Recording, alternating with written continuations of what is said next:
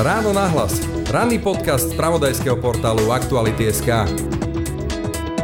Povinné kastrácie transrodových ľudí mali byť minulosťou. S touto zmenou prišiel minister zdravotníctva Lengvarský. Malo tak byť, ale sme na Slovensku, takže do toho prišla politika. Povinné kastrácie trans osôb chce Oľano zaviesť späť donútila ministra k slubu zrušiť toto usmernenie a do témy sa zapojili ľudia ako Taraba alebo Fico, ktorí zabudli jeho potlesku, publika rozprávajú o pipikoch pod sukňami a podobne. Pre mňa je to nejakým spôsobom asi nejaký druh zvláštnej neurotickej diagnózy, alebo ja neviem. U nich je jeden spoločný aspekt a to je to, že oni vlastne svoje sexuálne predstavy a svoje sexuálne frustrácie vždy nejakým spôsobom pretavujú do tých návrhov zákonov a do toho, akú retoriku používajú. Ja len dodám taký kľúčový fakt, že podľa relevantnej a renomovanej demografickej štúdie v Spojených štátoch žije 0,53% transrodových ľudí čiže veľmi málo.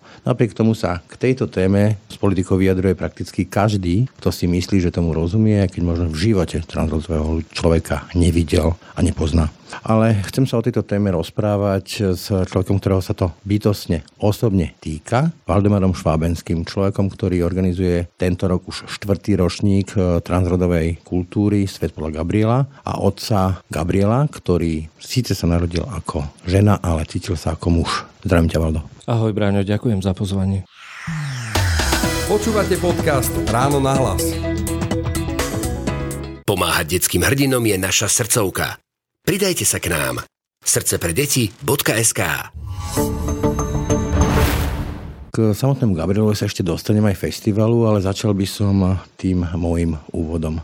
Ako sa ti vníma a počúva, keď e, tam niekde rečnil Robert Fico o nejakých výpikoch e, pod sukňami, keď e, sa Tarabačik do obáva tehotných mužov transrodových, keď poslanci Olano hovoria, že takéto výsostne odborné usmernenie, ktoré pre poslucháčov upresním, umožnilo, malo umožniť transrodovým ľuďom zápis do matriky podľa rodu, ako sa cítia bez nutnosti chirurgického zásahu na ich fyzickom tele. A oni hovoria, že to je koaličná vec, koaličná dohoda, politická podmienka neviem čo všetko. Čo ty na to? Na toto sa dá povedať iba jedno a to je totálne nepochopenie tejto témy. Treba povedať na začiatok, že na to usmernenie medicínske, zdôrazňujem, že medicínske, sa čakalo niekoľko rokov prebiehali doslova až boje o to, aby táto novela prešla. Smernica, lebo to stačí na to ministerstvo. E, prepáč, smernica, áno. Aby táto smernica prešla, poznám ľudí, ktorí osobne bojovali za to a pripravovali znenie toho materiálu a proste túžobne sa čakalo na to, kedy sa to konečne aj u nás na Slovensku podarí. Ja len preruším, ocitujem jedného človeka, psychiatra, ktorý sa tejto téme dlhodobo venuje, má osobné skúsenosti s týmito ľuďmi, Michala Pataráka, ktorý, citujem, nepodmienovať núteným chirurgickým zákrokom zmenu pohľavie na matrike je kľúčovou myšlienkou usmerenia. Stojím si za ňou a myslím si, že je to odborne ľudský i eticky správny koniec citát. No je to presne tak a ja by som rád ešte podotkol v tejto súvislosti, že vlastne Michal Patarák je z celej tej obce jedným z veľmi kľúčových hráčov, ktorí aj veľmi citlivo a presne pomenovali všetky tie reakcie tých politikov a všetky tie nezmyselné reakcie tých politikov, ktorí sa do tohto zamiešali a začali to zneužívať, túto vec na svoje politické hry pretože táto vec je výsostne odborná a výsostne medicínska záležitosť. Proste tam politika vôbec nemá čo hľadať. Jednoducho je to vec, o ktorú sa politicky by sa nemal nikto ani len obtrieť. Ako býva ale na Slovensku zvykom, tak vlastne každá vec, ktorá za niečo stojí, každá vec, ktorá sa nejakým spôsobom konečne podarí, tak sa stane proste terčom týchto našich géniov v parlamente, ktorí ju začnú prekrúcať, zneužívať a vytlkať si na nej proste politické body a bez ohľadu na to, či tým ľuďom škodia alebo či ich vracajú naspäť proste do tých temných dôb, im je to proste jedno, ide im iba o to, aby na tom nejakým spôsobom vyrižovali. Na tom, že je to naozaj odborná vec, sa asi zhodneme. Čím si ale teda ty vysvetľuješ, že politici pocitujú takú potrebu angažovať sa v takýchto nielenže odborných, ale aj výsostne osobných a hodne citlivých vecí? Ja to môžem proste pozeranie sa do rozkrokov, čo je taký zvláštny spôsob sexuálnej úchylky, neviem, kto ňou trpí a prečo tým obťažuje ostatných. Ale to moje vysvetlenie je, že témy ako čo vám výstavba diálnic alebo podpora rodín rôznymi formami alebo ďalšie veci ako štátny rozpočet a tak ďalej si vyžadujú nejaké fakty, vedomosti, naštudovať si to, premyslieť si to. To, čo kto nosí e, v nohaviciach alebo pod sukňou a kto komu čo kde kam strká, to si myslí asi každý, že tomu rozumie a že na to má mať názor. Ty si to ako? Pre mňa je to nejakým spôsobom asi nejaký druh zvláštnej neurotickej diagnózy, alebo ja neviem, proste títo ľudia majú, totiž u nich je jeden spoločný aspekt a to je to, že oni vlastne svoje sexuálne predstavy a svoje sexuálne frustrácie vždy nejakým spôsobom pretavujú do tých návrhov zákonov a do toho, akú retoriku používajú od zákazu interrupcií až teraz po nedávnu snahu poslancov Tarabu a Dimešiho zakázať vyvesovanie dúhových vlajok na štátnych budovách, čo je proste každému súdnemu človeku je jasné, že to sú jednoducho nezmysly, ale ťa prvším e, zaberajú. Evidentne to sú body pre nich, ľuďom sa to páči. Dodám, že podľa relevantných e, prieskumov, ktoré sa robia opakovane na Slovensku, tak napríklad tolerancia k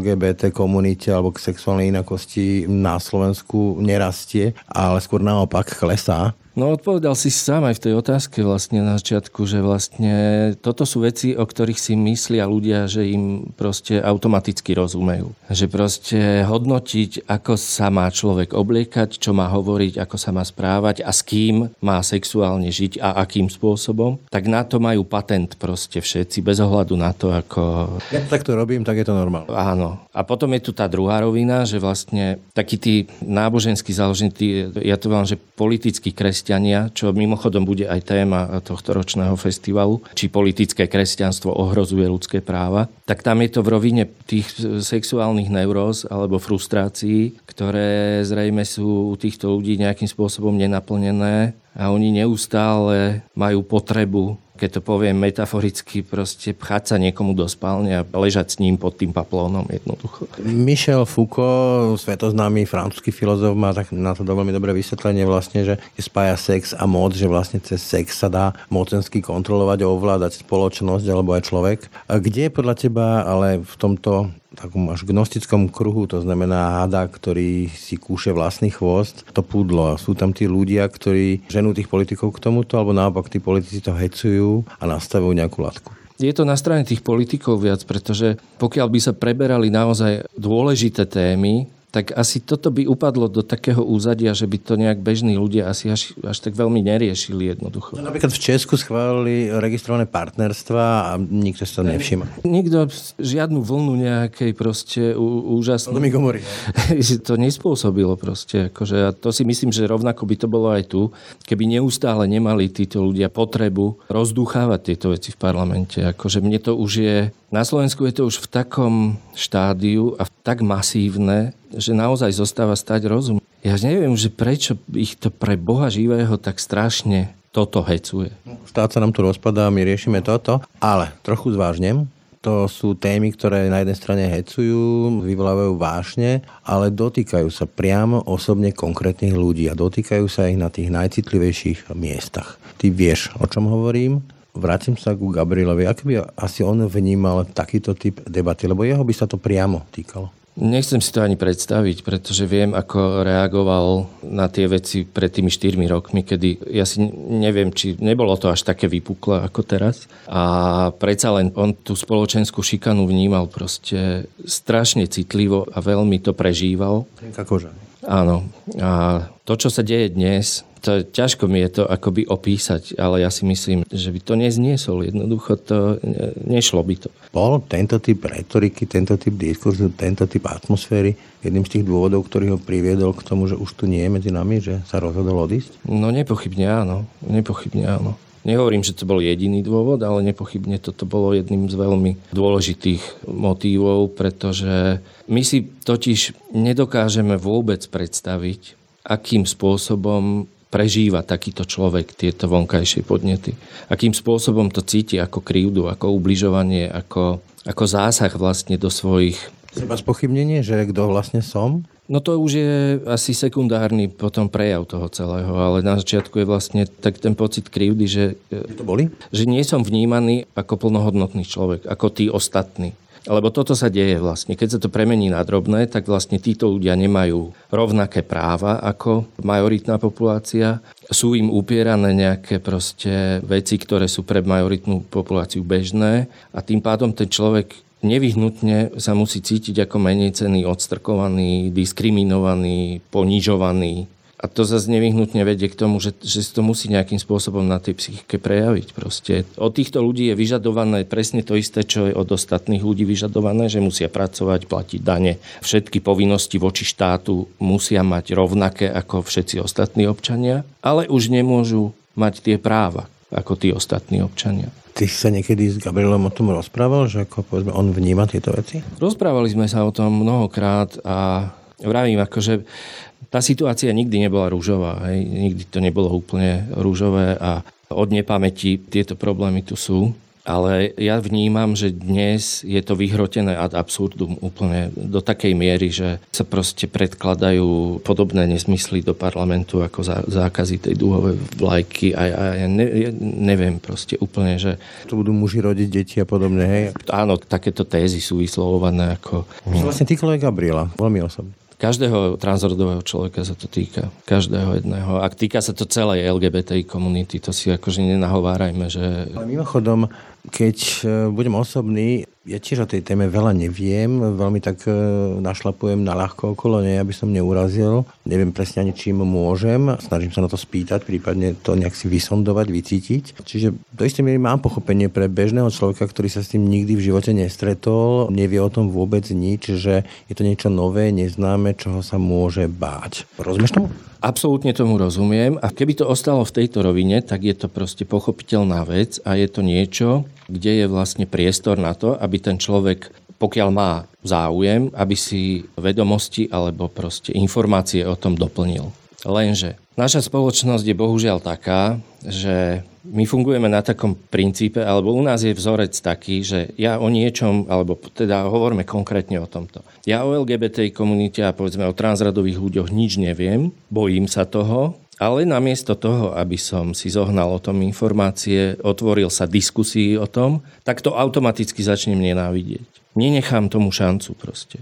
Vnímam to ako niečo zlé, robím všetko preto, aby som to zhejtoval úplne po čiernu zem. Neviem vôbec sám prečo, ale nenávidím tých ľudí. Toto je náš postoj k tomu. A ty osobne, keď si bol úplne na začiatku toho procesu s Gabrielom, keď ti to začalo dochádzať, lebo to nie je jedna incidenčná udalosť, to človeku sa tak vyskladáva, že to moje dieťa je nejakým spôsobom trochu iné. Tiež si o tom asi veľa nevedel. Bál si sa toho? Obával si sa niečoho? Bol to šok? Alebo ako si to začal vnímať?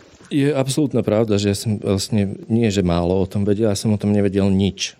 To bolo už pekných vyše 24, či koľko to je rokov? No to je 24 rokov cca od eh, Gabrielového, od Gabrielovho narodenia.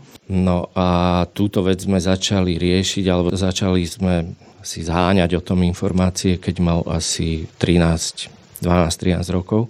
Úplnou náhodou, pretože tie indície, ktoré k tomu smerovali vlastne u nás sa vlastne v tom čase tieto veci komunikovali v médiách iba ako niečo senzačné. Áno, ako, také topky do zahraničia. Áno, že v nejaký herec zahraničný proste podstúpil operáciu a bolo to vnímané v tejto rovine. Informácií o tom nebolo. Nebolo sa odkiaľ o tom dozvedieť. Začalo dochádzať, že nejak to môže byť? Mne to začalo dochádzať iba kvôli tomu, že som náhodou zhľadol jednu americkú reality show, kde sa o tom z lekárskeho prostredia, kde sa o tom hovorilo o transrodových deťoch. Akurát ten diel bol venovaný transrodovým deťom a tým pádom, ja keď som to akoby úplnou náhodou som to počúval iba a začalo mi tak docvakávať, že všetky tie veci, ktoré tam hovoria, sa vlastne Gabriela týkajú, že sa to vlastne strašne podobá na to. To zapadá. Všetko to začalo do seba zapadať. Ja som potom teda si vyhľadal v Bratislave, som hľadal človeka, nejakého psychologa alebo proste odborníka, ktorý kto sa tomu venuje, lebo som vedel, že musí taký byť. Vtedy nájsť niekoho to bol veľký problém? Podarilo sa mi to.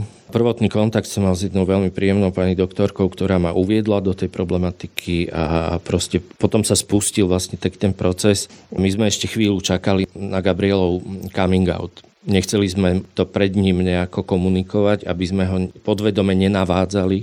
Aby prišiel s tým on. Aby s tým prišiel on sám, aby dospel do toho štádia poznania, že je to toto a aby sa on s tým aj stotožnil, že, že takáto, takáto vec. A on vedel, že my ako rodičia jeho nebudeme proste dôveroval nám, že sa k tomu nepostavíme negatívne, čiže ako náhle toto u neho prišlo, tak on to okamžite s nami prediskutoval.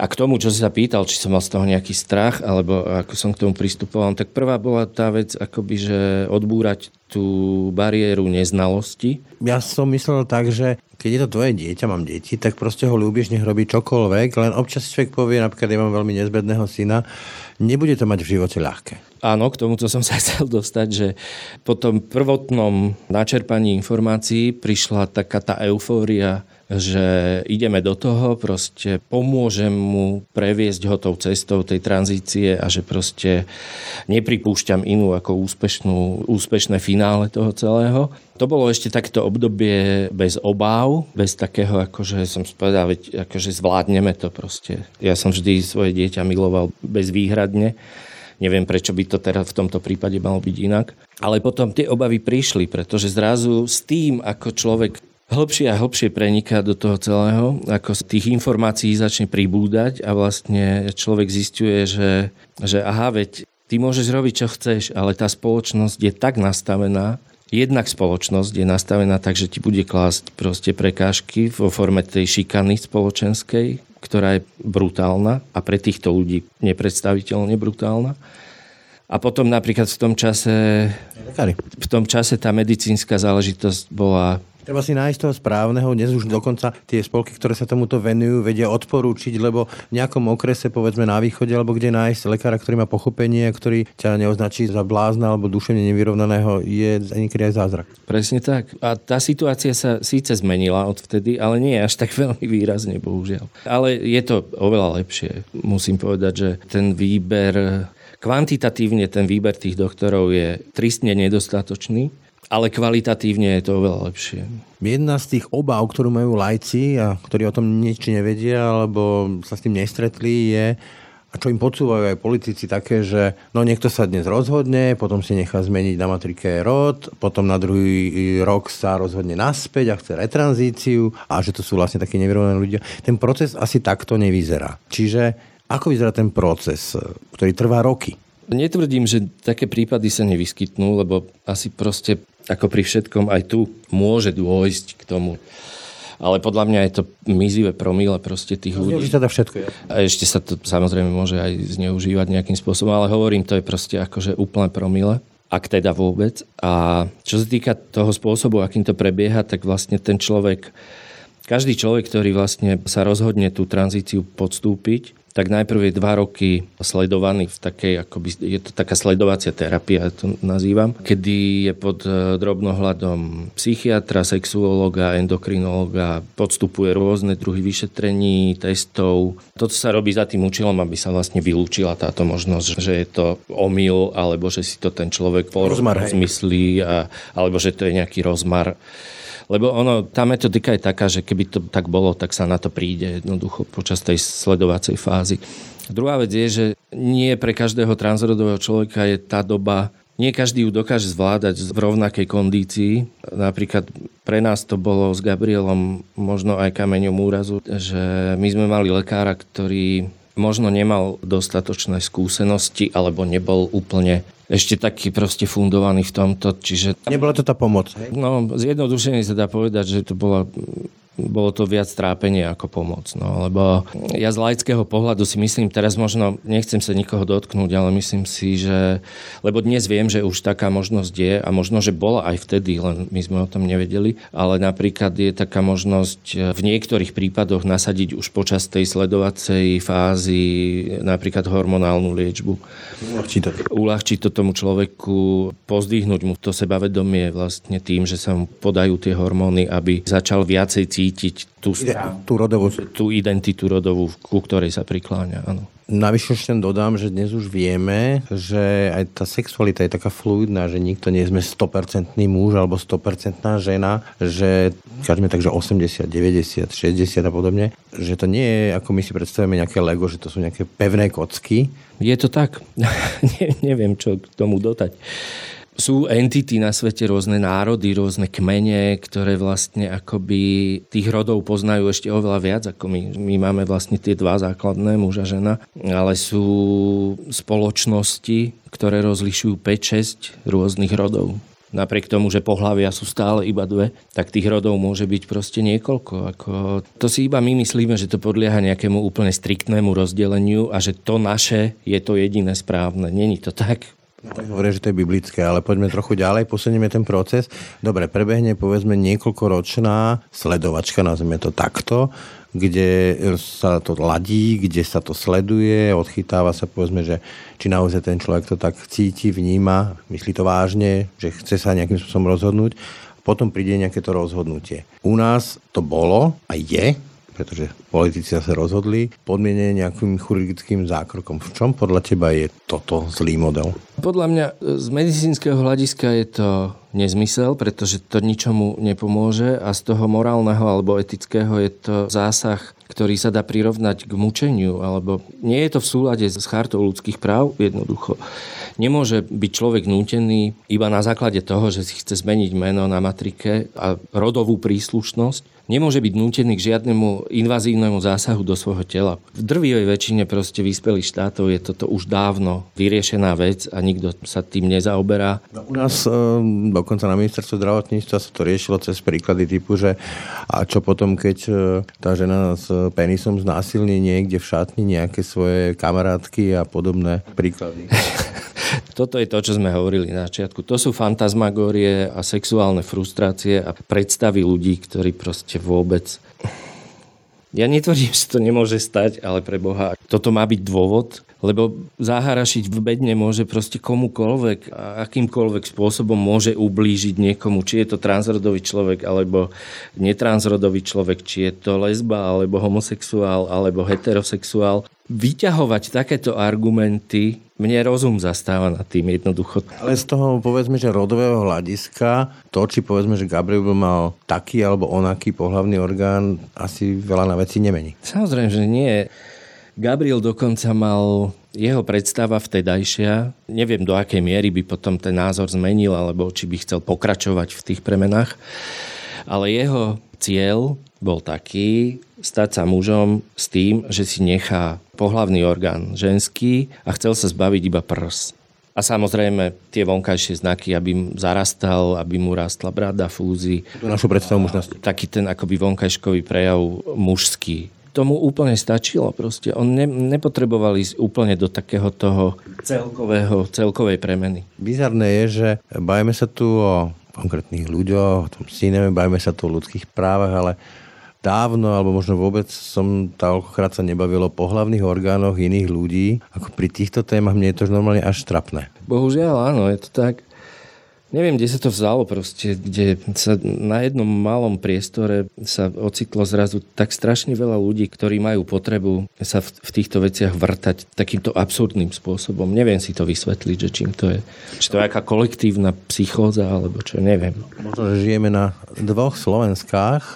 Jedno čo sa bavíme my a potom nejaké iné, kde to napísali v nejakých dvoch kamenných doskách prenesených z hory Sinaj a niekto to chápe úplne doslovne.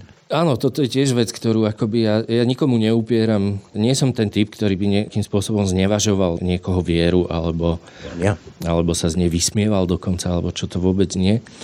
Ale asi sa zhodneme na tom, že toto sú prejavy, to ultrakonzervatívne krídlo, ktoré je v parlamente a ktoré tam bohužiaľ naťahal Igor Matovič, tak to sú ľudia, ktorí svoj mentálny svet, ktorý je na úrovni nejakého proste temného stredoveku, chcú ustanoviť ako spoločenskú normu na Slovensku. Čo je nepripustná vec podľa mňa úplne. A absurdná, zase to použijem to slovo, pretože to je proste absurdné. Takou odpovedou by mohol byť aj tento štvrtý ročník festivalu Svetola Gabriela. Sám si už naznačil, že témou by malo byť politické kresťanstvo a ľudské práva. O tých sa bude hovoriť už túto sobotu čo konkrétne malo byť takúto kľúčovou otázkou? Politické kresťanstvo, čo je samozrejme metaforický termín, ale... Uh, Kresťanisti hovorí Pavel Hardoš, to je pekný termín. Kresťanisti, áno, to je asi lepšie. Moja predstava je, že človek, ktorý je kresťanom a tá Biblia mu predpisuje, alebo to písmo mu predpisuje proste milovať blížneho svojho, tak tam sa bude diať niečo ako pomoc, láska, spolupatričnosť, pochopenie, pochopenie tolerancia a tak ďalej a tak ďalej. My sme svedkami toho, že sa deje pravý opak. A deje sa to až do tej miery, že základné ľudské práva sú v ohrození. Už to prestáva byť sranda. Nie je to len akýsi výstrelok, nad ktorým by sa mohlo mávnuť rukou, ale tie ich snahy, ktoré sa snažia presadzovať, už hraničia s tým, že sa nie hraničia. Oni už veľakrát aj prekračujú tú hranicu toho porušovania tých ľudských práv. O tomto sa bude diskutovať. Bude diskutovať Lucia Plaváková z e, Progresívneho Slovenska, ktorá je sama členkou LGBTI komunity a aktivistkou za ľudské práva. Michal Patarák z Banskej Bystrice, lekár, psychiatr a sociológ Michal Vašečka. Festival má byť aj demonstráciou vlastne transrodovej kultúry, to znamená ukázať ľuďom, že sú to ľudia, teda nazvime to, že normálnym, také zvláštne slovo, ukázať tým normálnym, že nehryzú, nesmrdia, nekúšu, sú takí ako oni. Tak? Absolútne presne a toto sa vo vrchovatej miere na tých predchádzajúcich ročníkoch podarilo naplniť, pretože návštevníkmi festivalu nie sú len členovia komunity, ba dokonca by som povedal, že oni sú tam aj v, v menšine. Festival je veľmi atraktívny práve pre ľudí s otvoreným srdcom, ktorí ku komunite nepatria a nevedia sa veľmi akoby zaujať ten postoj pretože odozvy, ktoré ja potom mám, keď sa festival udeje, sú presne takéhoto typu. Som rád, že som tam bol, zistil som, že sa nemám čoho báť, zistil som, že tí ľudia sú super, sú úplne normálni. Myslel som si, že sú to nejakí exoti, ale ja som tam prežil jeden úžasný večer, proste prežil som tam, ja neviem, 7 hodín nádherného času, kedy som sa rozprával s ľuďmi, ktorí mi otvorili oči a bolo to proste perfektné. Toto je zámer festivalu. Darí sa to aj v tejto rovine, kedy akoby, nazvem to tak, že obyčajní ľudia tam takýmto spôsobom chodia, ale chodia tam napríklad aj rodičia, ktorých detí... Tých obyčajných radšej nechajme pokoj. to som zle povedal. proste chodí tam majorita a chodia tam e, rodičia, ktorých deti prídu s tým coming outom a tí rodičia si nie celkom vedia s tým rady. A ja vám môžem zdokumentovať konkrétne prí, príklady, kedy po absolvovaní festivalu doteraz si píšem s niektorými matkami tých detí a musím povedať, že to je jednoducho taká satisfakcia a dáva mi to taký zmysel, by sa znova našiel Gabriela. No, asi áno, presne tak. No. A čo by si tak poradil nejakému rodičovi, ktorý nás teraz môže počúvať a tiež sa mu v tej hlave tak nejak to skladá, ale nie si je istý a nevie čo s tým? V prvom rade prísť na ten festival. Ak nemôže, tak sú tu webové stránky gabrielšvábensky.sk webová stránka festivalu svet podľa gabriela.sk. Existujú dobrovoľnícke organizácie, ktoré poskytujú poradenstvo pre kohokoľvek, nie len pre komunitu. V Košiciach je to Prisma, ktorú vedie úžasná Zara Kromková. V Bratislave je to Inporadňa. Ale povedzme, že je tak osobne ľudský. Sám si s tým prechádzal v časoch, ktoré ešte boli v tejto téme oveľa panenskejšie na informácie? Preklenúť ten strach, zahodiť tie predsudky a obavy lebo som si istý, že čokoľvek si o tom myslíte teraz, keď spoznáte tú pravdu, tak si to už myslieť nebudete proste, lebo to, ten svet je úplne iný. Je úplne normálny naozaj. Nie je sa čoho obávať. Sú tu síce už 4 roky, ale že Gabriel preč, ale pre teba asi nie je preč. Toto je vec, s ktorou sa zaoberám denne a stále čakám na to, kedy kedy už príde ten čas, o ktorom mi niektorí ľudia hovorili, že veď časom to bude lepšie a ono to tak akoby prebolí. A, ja tá fáza akceptácia. A, no a tak neviem posúdiť, či 4 roky sú veľa alebo málo. Každopádne pre mňa sa nezmenilo asi nič. Tá bolesť je rovnaká, ten pocit straty a tej zbytočnosti, že prečo sa to stalo a, a celý ten mix emócií, tá škála sa vždy pohybuje na celej tej stupnici. Je to od, od hnevu až po, po tú lútosť, takú bezmocnú. To je stále prítomné a ja tvrdím iba jedno. Je to vec, ktorú asi sa treba naučiť spracovať iba, lebo ináč to nejde. Zmieriť sa s tým nejde. Gabriel s tebou, kam sa pohneš? Všade, aj teraz tu. A neviem, či sa mám rozvádzať o tom, že čo všetko mi ho pripomína akým spôsobom sa s ním v priestore, v ktorom sa pohybujem, v meste, ktorým chodím, ako s ním komunikujem, čo všetko mi ho vie pripomenúť, aké drobnosti, aké, aké iba náznaky, detaily, veci sa s ním spájajú. No, som otec, e, viem, čo je to ľúbiť dieťa, ale obávam sa, že toto si asi predstaviť neviem. A ja ti želám, aby si si to ani nikdy nemusel predstaviť. Tak nech nájdeš pokoje. Ďakujem za rozhovor Valdovi Šábelskému. Ďakujem veľmi pekne za príležitosť. Ahoj. A pekný šok dňa a pokoj v duši, naozaj pokoj v duši s ránom nahlas praje aj Brian Dobšinský. Počúvate podcast Ráno nahlas. Srdce pre deti už viac ako 15 rokov odstraňuje bariéry vo vzdelávaní. Pridajte sa k nám. Srdce pre deti.sk Všetky podcasty z pravodajského portálu Aktuality.sk nájdete na Spotify a v ďalších podcastových aplikáciách.